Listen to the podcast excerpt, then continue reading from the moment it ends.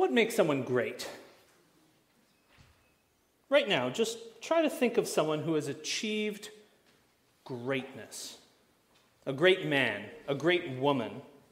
Some of you are probably thinking about political figures. Winston Churchill, Elizabeth the First, Catherine the Great. I mean, her name is Catherine the Great. Some of you are maybe thinking of people like Henry Ford, Steve Jobs, captains of industry, people whose relentless enthusiasm built things and changed the way that we live our lives even today. Many people have done great things, but for many of them, there are other people in the story, people who've been betrayed, harmed, killed. Some of these great people who we elevate in our imaginations, for whom we name cities or schools, and in some cases, for whom we literally build pedestals to put them on, some of these great people are not good. So we're fascinated. I mean, we love to hear stories of the great, even when they're not good, heroes, even when they're anti-heroes. And of course, we're also really interested by another kind of story, aren't we? That of the villain. What makes a villain? How does somebody become a villain? How does an ordinary person come to the point of doing extraordinary evil? Besides the historical figures we could think of, I mean, we could even use our free time imagining such villains, from Darth Vader to Lord Denethor, Maleficent to He Who Must Not Be Named, from Frank Underwood to Walter White. We want to know what could lead someone to do terrible things, and just how far will they go to be the one in charge? So we're fascinated by the great and by the terrible. Today, as we continue our Advent series on the characters of Christmas, we will consider one such person, someone who was both great and terrible. A great man who used his power to build things, to keep some semblance of peace in a troubled part of the world. Someone who, in many ways, enjoyed success, but also a terrible man who did horrific things to hold on to power. We'll consider the choice that had to be made when this king encountered a greater king, a better king, a more rightful king. And that is the same choice that you and I have to make today. Finally, we'll see that we need not fear the villain of this Christmas story, for the hero is far greater. So, Herod the Great was a man who was cunning, ambitious. He seized opportunities. He built great things. In some ways, sounds like, when I cast him that way, the kind of people that we might even think about admiring. Fundamentally, Herod was a man who would be king, the man who was king, and the man who couldn't accept being anything but the king. But if we're really going to understand Herod, we're going to need to understand at least some of the backstory. Now, this is where I joked with Chrissy that I'd say, okay, please open your Bibles to Genesis 1:1. We're not actually going to go all the way back there. We'll go to Genesis 12. You don't have to open there. But God made promises in the Old Testament, and we do need to start there to understand the context of Herod. He made promises in the Old Testament. He promised Abraham that he would make him a great nation, and that in you all the families, or depending on your translation, all the nations of the earth, will be blessed. God promised to give his people a place where they would live and be his people, and he would be their God. And God delivered on his promises. He rescued his people from Egypt in the Exodus. He brought them to the promised land. But of course, God's people failed over and over again. God would raise up judges, heroic figures that would rescue the people, but his people would continually fail. He gave them kings, people like King David and King Solomon, the son of David, and even the kings failed. The kings could not save their people, and everything went downhill from King Solomon. These great men were deeply flawed. They couldn't save the people. The king sinned, the people sinned. The line of kings was broken, and off God's people went to exile in Babylon. After this, empire after empire came through the Promised Land and ruled the place. The Babylonians, the Persians, the Greeks, the Seleucids, they all took their turns ruling over God's people until a new hope arose in some people who Steve Dawe mentioned a couple of weeks ago, the Hasmoneans. So under persecution by one particularly tyrannical king, a priestly family named Maccabees rose up. They led a rebellion, and the Jewish people kicked out their Greek overlords. This is the origin of Hanukkah, which is actually going on right now. So this new dynasty wasn't descended from the ancient kings of Israel. They weren't sons of David, but they were heroic figures, great men, who rescued the people from foreign domination. For about 100 years, they had a kind of somewhat independent kingdom of Judea, but then they were crushed by the Roman Empire, split into Judea, Samaria, and Galilee, places that are going to figure, or did figure, in our text today. And around this time, Julius Caesar, maybe one of the great men that some of you were thinking of earlier, appointed an Edomite man named Antipater to be in charge of Judea. This was a non-Jewish man ruling over the Jewish people on behalf of an oppressive empire. This man had a son, and that son's name was Herod. He got his son Herod a job as a local prefect in Galilee, where Herod served the Roman Empire, and his job was squashing local rebellions. Herod would find heroic, messianic-type figures, people who wanted to save their people from the Romans, people who looked a little bit like the judges of old or the Maccabees of 100 years before, and crushed them. Herod made his reputation by literally crushing the hopes of the people and killing their would-be kings. Eventually, Rome lost control of the region for a few years. The Parthians supported another Hasmonean king who was kind of friendly with them. Herod had to split, and he ran off to Rome, and he told the Romans, listen, if you back me, I can raise an army, and I'll go reconquer Judea for you, but you let me be in charge. So the Roman Senate said, very well, go and conquer Judea, and we will recognize you. We will give you the title, get ready for this, the King of the Jews. So that was Herod's title, and that is what he did. He was successful. He raised an army, he fought the Parthians, he won. He took the throne and he established himself as the King of the Jews. But remember, Herod was not Jewish, and he wasn't a son of David. He wasn't even one of these Hasmonean people. So he had a bit of a legitimacy problem. He tried to get the people on his side. He married into the Hasmonean dynasty. He married a woman named Marianne, who was part of that family, who was recorded as his favorite wife. Now, that's a whole other sermon for another day. We'll talk about that topic. And he tried to borrow from the legitimacy of his in-laws. He had an ambitious building program. He built aqueducts, theaters, fortresses, cities. He funded work on the temple. He even opened the treasury when things were particularly hard. When there was famine in the land, he gave gold to the people to try to help them out a little bit. He accomplished great things, and historians remember him as Herod the Great. But Herod the Great was not the king the people wanted or the king the people needed. This King of the Jews crushed their hopes to have a rightful king. He was the puppet king of hated foreign oppressors. There were plots on his life, and there were assassination attempts, and Herod was constantly conscious of his precarious position. And this is the opening of the story of the text that we're reading today. Thanks so much, Aidan. Great job. So verses 1 to 6 of this passage set up a choice that Herod had to make. He's going to have to decide what to do about an unexpected arrival that challenges everything that matters to him. And it starts on an otherwise ordinary day.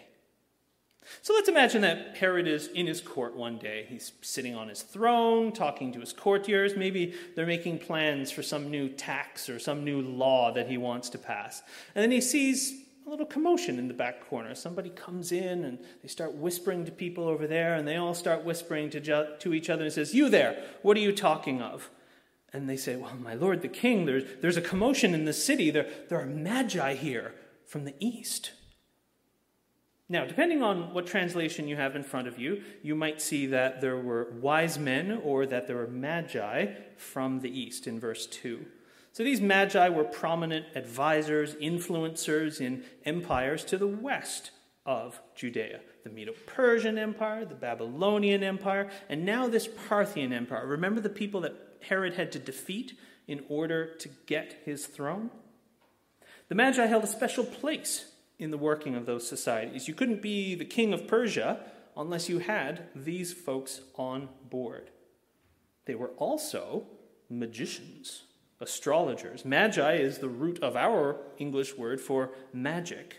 Hundreds of years earlier, Daniel, remember him in the Old Testament, he was a young Israelite taken into captivity in Babylon when they all got shipped out, and he was put in charge of the magi. Why? Because God supernaturally did something that the Magi claimed to be able to do. God gave Daniel the interpretation of an important dream that King Nebuchadnezzar had, and Nebuchadnezzar was so impressed that he made him the boss of all of these Magi, these important advisors. And then in that job, among other things that he did, Daniel prophesied about things that would happen over the next 700 years. Remember, I talked about the Babylonians and the Persians and the Greeks and the Seleucids and Alexander the Great. Well, he prophesied all of that with eerie precision in Daniel 8. You can go read that and go read the history next to each other, and it's spooky how precise it is. So these magi, they weren't kings. We sometimes sing this song, "We Three Kings," at Christmas time, though it's kind of, I don't hear it very much anymore. It's not exactly biblical. They weren't kings, but they were king makers, and they would have been pretty impressive to look at. They would have looked especially impressive en masse, which is probably what they were. Forget "we three kings." Matthew tells us that they brought three kinds of gifts, gold, frankincense, myrrh, but there could have been a lot of them. And if you had magi and servants and camels and armed guards to protect the treasure, a whole train of supplies and gifts, I mean, it would have been quite the sight. It might be helpful for you if you think about in Disney's Aladdin, the scene where Prince Ali is coming in, "Make way!" and there's this big procession that's amazing and impressive. That kind of thing might be a helpful kind of image. These folks would have made an entrance. So these majestic, influential kingmakers from the east show up in Jerusalem and cause a stir. Now, on the one hand, this could have been bad for Herod, right? Maybe one reason for verse 3 saying that Herod was troubled and all Jerusalem with him was because these kingmakers from the empire Herod just defeated are coming to scope things out. Maybe they're checking out the local garrison. Maybe they're trying to find some weaknesses. Maybe they want to install some pliable surrogate. But on the other hand, maybe Herod thought, if I play this right, this could actually be really good for me. I could use this. If my defeated enemies come here and the people see them worshiping me as the king of the Jews, showing me honor, showing me respect, maybe even flirting with the idea that I'm divine, the way people treat the emperor, okay, this could actually be really good for me. For Israel in particular, there was historical precedent. This would have echoed and sounded familiar to lots of first century people in Israel. Back in the days of King Solomon, the son of David, at the peak of Israel's monarchy, Solomon received a visit from the Queen of Sheba. And it's recorded in 1 Kings 10 that she came with a very great retinue and with generous gifts. She came, she saw, she was amazed. She publicly praised Solomon, gave him royal gifts of gold and spices and precious stones. And this probably made Solomon look pretty good in the eyes of the people. Right? Wow, the nations are coming to our king to praise him. Remember the promises to Abraham that God would make him a great nation, and then that nation would be a blessing to all the earth? Well, now it seemed like they were becoming a great nation, and the nations were coming to their king. Could this be the fulfillment of all those promises? Well, in Solomon, we know that it wasn't. The monarchy went downhill. Everything was broken. The original son of David couldn't save God's people. But still, this was a powerful moment in their history. And if anything like that happened now for Herod, well, that could help him with his legitimacy problem. Imagine if these magi coming from the east with a great retinue and gifts of gold and frankincense and myrrh seeking to worship the king of the Jews. Imagine if they turned to Herod. And the people might like that. So maybe, Herod says, let's see if we can use this. He was an opportunist. He seized opportunities well. Imagine Herod starting to make his plans. Okay, so here's what we're going to do. We're going to clear the main street. They'll parade up to the palace. I'll stand at the top of the steps, and I'll welcome them publicly. Maybe I'll tell a little joke. Dear Magi, you must be wise men if you came to worship me. Ha ha, get a little crowd. They'll laugh at my jokes. They always laugh at my jokes because they know to do so. Then the Magi will come, and they'll bow down, and they'll give these gifts. And I'll accept the gifts, and I'll welcome them into a feast, and it'll be fantastic. And then, my lord the king, someone interrupts him. Now imagine these courtiers whispering to each other. You tell him. No, you tell him. I'm not going to tell him. I like my head where it is. And then one lonely soul says, my lord the king, they're not here to see you. They say they're here to worship the new king of the Jews. Well, that's different, isn't it? So the reality of this visit is that nobody is coming to pay Herod the respect he craves. We see in verses 1 and 2 that the Magi came to Jerusalem, but look, it doesn't say they even came to Herod. No, in verse 3, we see Herod learning about the Magi who are going around Jerusalem and making their inquiries. They've come looking for the king of the Jews, and they didn't bother to ask Herod for directions. Imagine how spurned he would feel. Herod's kingship is not being validated. It's being threatened. So what do we know about this new king of the Jews? How do we know about this new king of the Jews? Why do the Magi even think there is one? Why do they travel all this way at this time? So for one thing, remember that Daniel had been kind of the head Magi. 700 years before, they might have had the benefit of some things that Daniel wrote. Certainly he gave all kinds of prophecies about what was going to happen with empires in that part of the world, and it all came true. So when he talked about what was going to come next, maybe they were very interested. But also, the king was announced. Now, the king wasn't announced in a newspaper. There wasn't an information bulletin on the CBC. There wasn't a tweet. No, the king was announced in the heavens. The Magi were, in all likelihood, astrologers. Now, little aside here, this is not in any way an endorsement of astrology or saying that that's a good idea to go looking for the stars and saying, well, if this planet is inside of Pisces, what does that mean? That's not what we're saying here. However, the Magi, there was no astronomy at the time. There was astrology. And the Magi, they went looking for truth. They looked for it in weird places that we are in no way endorsing. But still, how amazing is it that God spoke to these guys where they were in a way that they were listening to. They didn't have the law. They weren't following the Old Testament covenant. But he spoke to them where they were and called them to find something better than what they had. Now, there's lots of speculation about what the Christmas star was. It could have been a natural phenomenon. God is king. He is sovereign even over nature. And God very well could have arranged for these planets to be in this location at this time in a way that would have looked like something really amazing to these magi. Jupiter and Saturn were apparently around that time very close to each other, like they are this month, actually, in ways that maybe these astrologers would have taken to have significance. There were other things going on in the skies, novae and supernovae and things, and it might have been one of those natural phenomenon that God could have been using. Or, no less amazingly, God could have supernaturally revealed his glory from the heavens to call to these magi who were far from him. Either way, God called them, and they responded. They came. They probably didn't fully understand what it was, and they probably didn't fully understand what they were doing, but they came based on what they did understand. They recognized that there was a call, and they needed to come.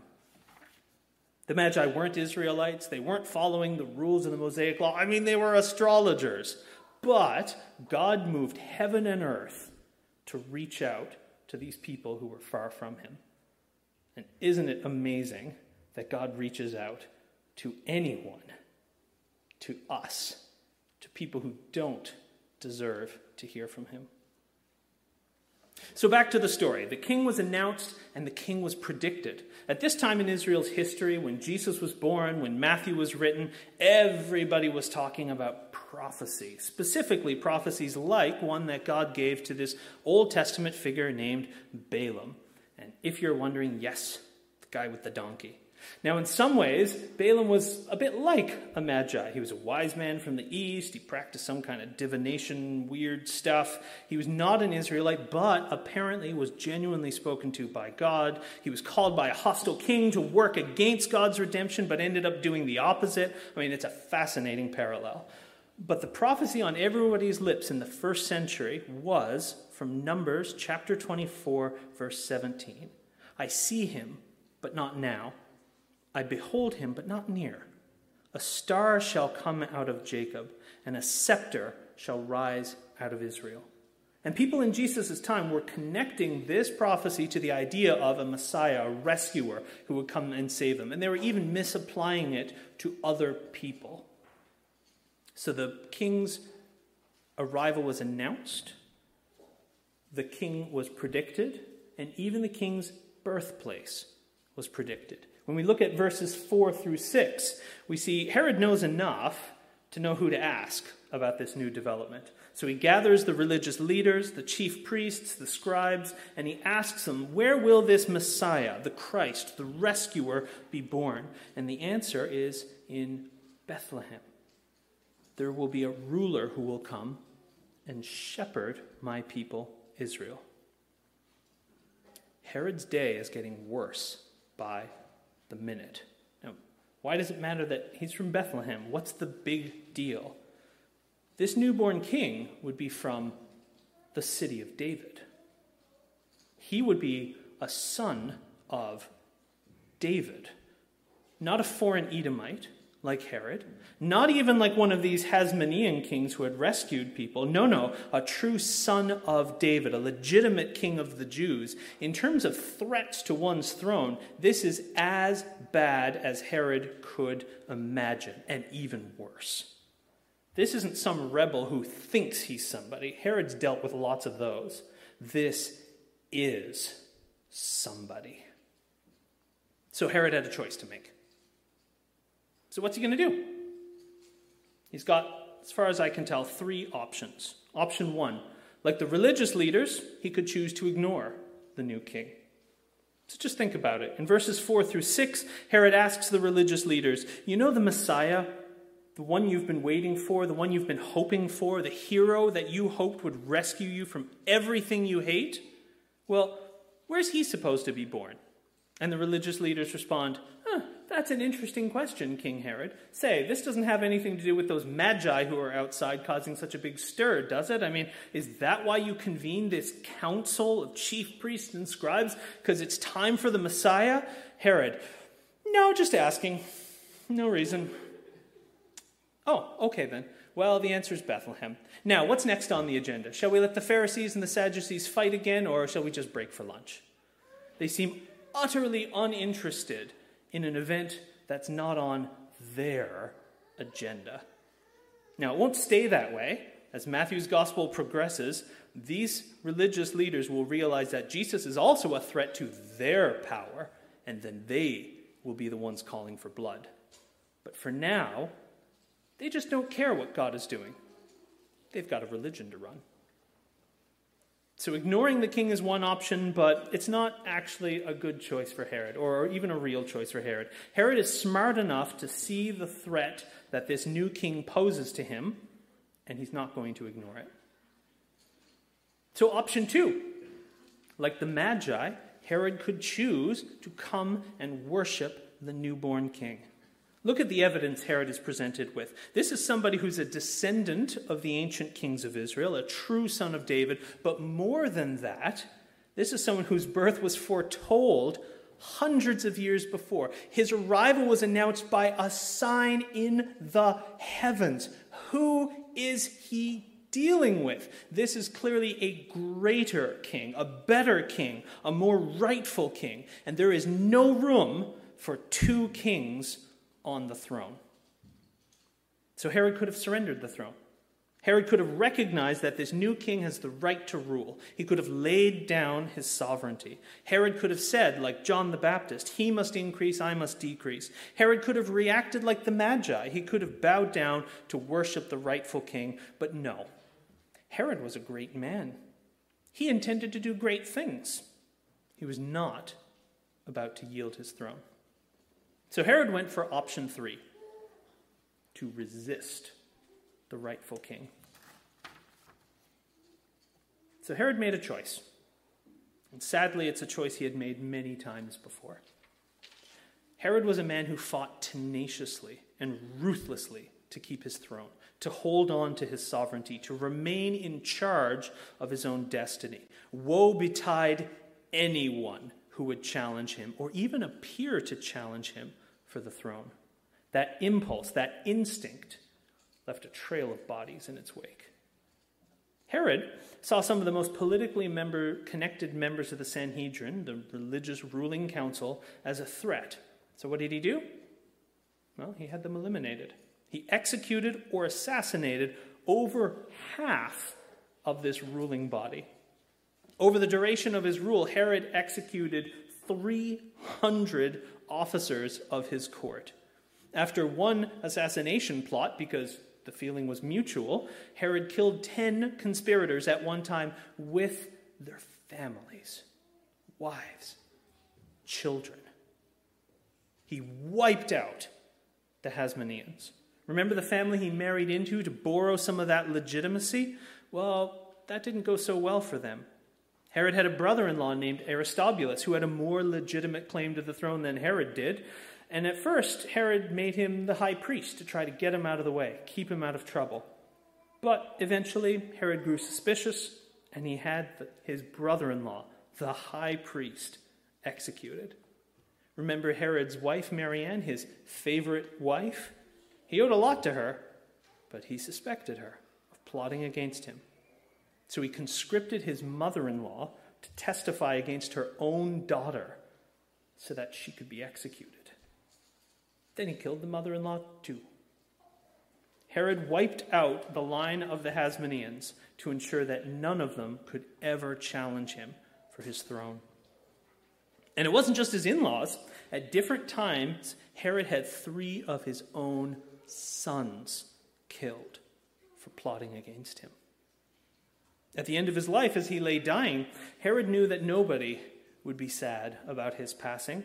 So he ordered all of the important men of Jerusalem to be gathered together into one place. And he gave the order that when I die, you kill them too.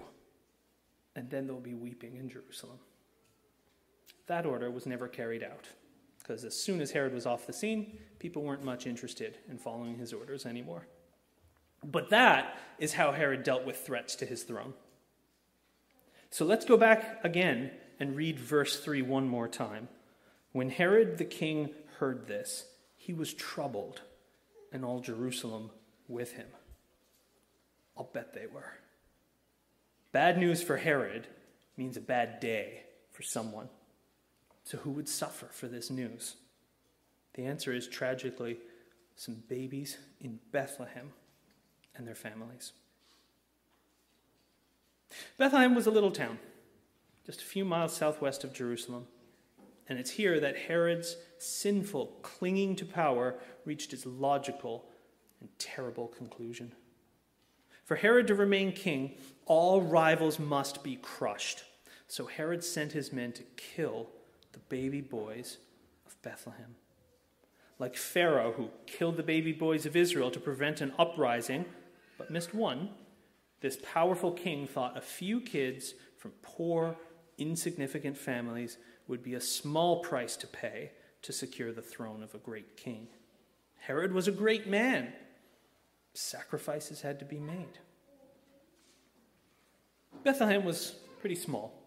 It's estimated to have had 300 to 1,000 people, smaller than Pooch Cove, smaller than Nain, smaller than the Rabbit Town neighborhood that we're currently meeting in. Just a few hundred people, maybe like Musgrave Town, with maybe a couple dozen boys under two, and they killed them all. Yet as shocking as that is, and it is horrific and shocking, it would have been barely a footnote on the reign of Herod the Great. Now actually, as we see in verses 13 through 15, Herod's men killed all but one of the baby boys in Bethlehem. The best efforts of the most ruthless man cannot stop God's redemption plan. God's sovereignty as the king has no limits, and not only does he have the right to reign, he does reign whether Herod recognizes him or not. God intervened, and though this seems like a bit of a near miss to us, his plan for redemption was never in danger. It does, however, bring up some hard questions. Why didn't the angel warn all the parents of Bethlehem? Couldn't the angel have warned them all to stop the slaughter? Why didn't God stop Herod altogether? Couldn't God have prevented Herod from making this choice?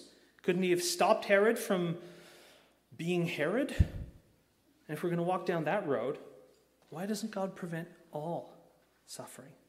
Couldn't God stop evil men from doing evil things? Didn't Jesus come into the world to rescue his people from evil? Well, yes, but Jesus did not come to instantly end all evil.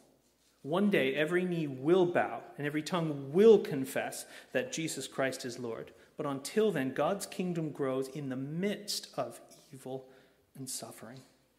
If God instantly ended all evil, that would include you and me. Evil is not just out there. Let's not kid ourselves into thinking that our sin is no big deal, that our sin could never lead to something like this. You might object, I'm nothing like Herod. I've never killed anyone to protect a monarchy. Well, maybe not. But what would you do to protect your heart's desire? What have you done? Lie? Cheat? Steal? Ignore the cries of people in pain? Put your comfort above others' welfare? I know that I have. In every single thing you do, every desire that your heart conceives, you have an opportunity to submit to the complete and total sovereignty of King Jesus. Or you can follow your heart's desires and do what's right in your own eyes, what you think is right for you. Now, maybe you think I'm making far too big a deal of this. How can my little peccadillos exist on the same spectrum as Herod's genocide? Well, Herod didn't start out with a desire to have a bunch of children murdered.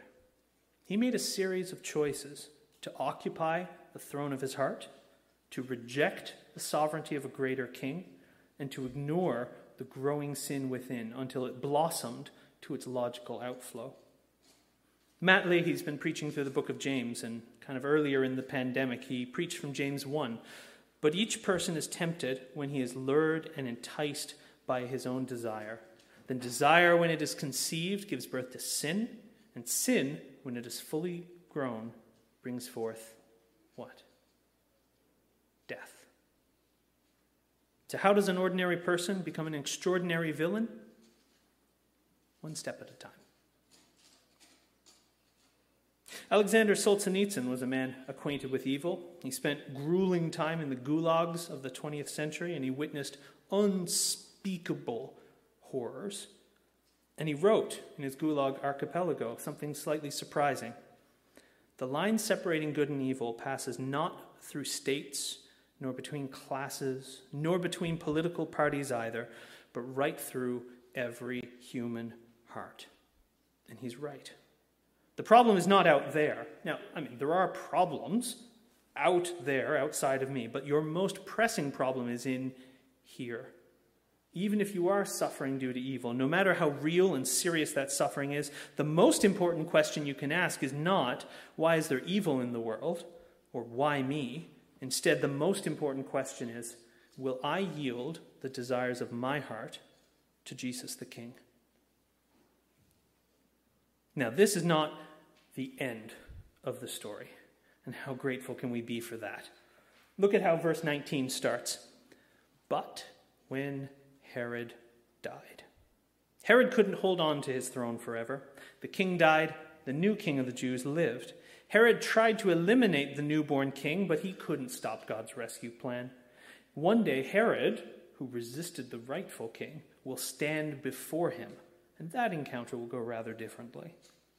This is not the end of the story, because the sovereign God has been working all along to redeem his people, and nothing will stop that rescue plan. We see throughout this chapter that Jesus is the fulfillment of promises to Israel. Hundreds of years before the events described here, God told his people where Jesus would be born, that he'd be called out of Egypt, that there would be weeping in Bethlehem, and even, in verse 23, that he'd be a Nazarene. Nothing in this chapter, nothing that Herod did was a surprise to God. If we look deeper, not only is Jesus the fulfillment of promises to Israel, Jesus is the fulfillment of the promise of Israel. Matthew's original audience, which was primarily, not exclusively, but primarily, Jewish Christians in the first, second century would have seen parallels in the way that Matthew told this story. They would see how Jesus showed that Jesus is the better Moses. Like Moses, Jesus was born to be the deliverer of his people. A power-hungry king tried to kill him by wiping out a bunch of baby boys, but he survived and grew into one who would rescue his people and bring them to a promised land. Even more than that, we can see that Jesus is not just the better Moses, but he's the better Israel. Like Israel, Jesus was brought to Egypt during a crisis, and then, in verse 15, out of Egypt I called my son. This was originally applied to Israel, but it's applied more perfectly in Jesus. Where Israel failed in the wilderness, Jesus overcame his wilderness temptation. Where Israel's kings failed to rule the promised land with justice and righteousness, Jesus the King rules with all justice and righteousness. Remember the promise to Abraham that in you all the families of the earth will be blessed? Well, this is coming true in Jesus, who is, look back at Matthew chapter 1, verse 1. How is he identified at the beginning of this book? Jesus Christ, the son of David, the son of Abraham.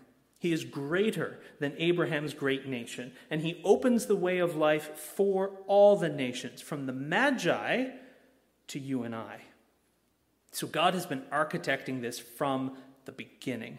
In this chapter, we see the king coming to his kingdom and the nations coming to the king. Nothing and no one can stop God's redemption plan. Not the hostility of an antagonistic earthly king, and not the indifference of the religious elite. Whether you accept him or not, Jesus is the sovereign king of the universe and of you. So the only question is, how will you respond to King Jesus? King Jesus came to rescue his people, but his salvation isn't primarily external. Jesus didn't come to save his people from the Romans. He didn't even come to save his people from King Herod. He didn't primarily come to save his people from great men, unjust monarchs, or greedy CEOs, though his word does not neglect injustice or unrighteousness. But what you most need saving from is not great men, it's the evil that resides in your own heart. Every one of us wants to be, like Herod, sovereign over ourselves. Why do the words of the poem Invictus resonate with us so well? It matters not how straight the gate, how charged with punishments the scroll. I am the master of my fate. I am the captain of my soul. Why does that resonate with us so much? There is a throne in your heart, and it only has room for one ruler. You cannot serve two masters. Only when you submit to his great rule can you be made good. So how will you respond? Like the chief priests and the scribes, will you ignore the king? Will you coast along indifferently, doing your own thing, making your own decisions, ruling over your own heart in ignorance of your rightful king? Maybe you're even very religious, but your religion is about managing your sin, staying in control, trying to keep up appearances without addressing the root issue. Jesus didn't come to validate external works-based religion. Jesus came to be your Lord, your King, your Savior. Maybe like Herod, will you resist the rightful king? Maybe you're offended. Maybe you're offended by the idea that you need saving, that your self-rule isn't enough. Well, good, it is offensive, but it's also true. Jesus is a threat to your personal autonomy. You never really were the master of your fate. If this season of COVID has reminded us of anything, it's that we're not nearly so good at controlling everything as we thought we were. Despite your best efforts, you're not a very good king for yourself. And if you refuse to submit to the rightful king, if you continue to resist him, it will not end well. Maybe you're not offended, but maybe you're afraid. Maybe you don't want to submit to some despotic tyrant. Well, that's fair enough, but Jesus is not just a ruler. Remember the prophecy we looked at back in verse 6. Jesus is also a shepherd. Herod was cruel and ruthless as a tyrant, but Jesus is tender and caring as a shepherd. Herod tried to kill to preserve his throne, but Jesus dies for his people. He is a king like no king you've ever seen. You can trust him. He's not just great, he is good. So option 3 then, like the Magi, will you come and worship the newborn king? Maybe you feel far from God, looking for truth in weird places. Well, you don't have to be religious or churchy to see your need for Jesus. You just need to see that he's the rightful king of your heart and come to him. Just come. You don't have to fix yourself up before you come to Jesus. You don't have to get with the program, get your theology right, and learn all the churchy lingo. Like the Magi, just recognize that Jesus is the new and rightful king. He is the king and the good shepherd. So please ask him to rescue you. He is the king of the Jews and the king of the Gentiles. He is the shepherd of the lost sheep of Israel and all the families of the earth. He is for every nation, tribe, language, and people, and he is born for you. Let's pray. King Jesus, you are great, and you are good. And I pray that if there are hearts here that are resisting you, that you would break into those hearts. I pray that if there are hearts here that are ignoring you, that you would not let them ignore you anymore, that you would confront them with your reality. And God, I pray that you would help each of us in every small way and in large ways to submit our hearts to the rightful rule of King Jesus.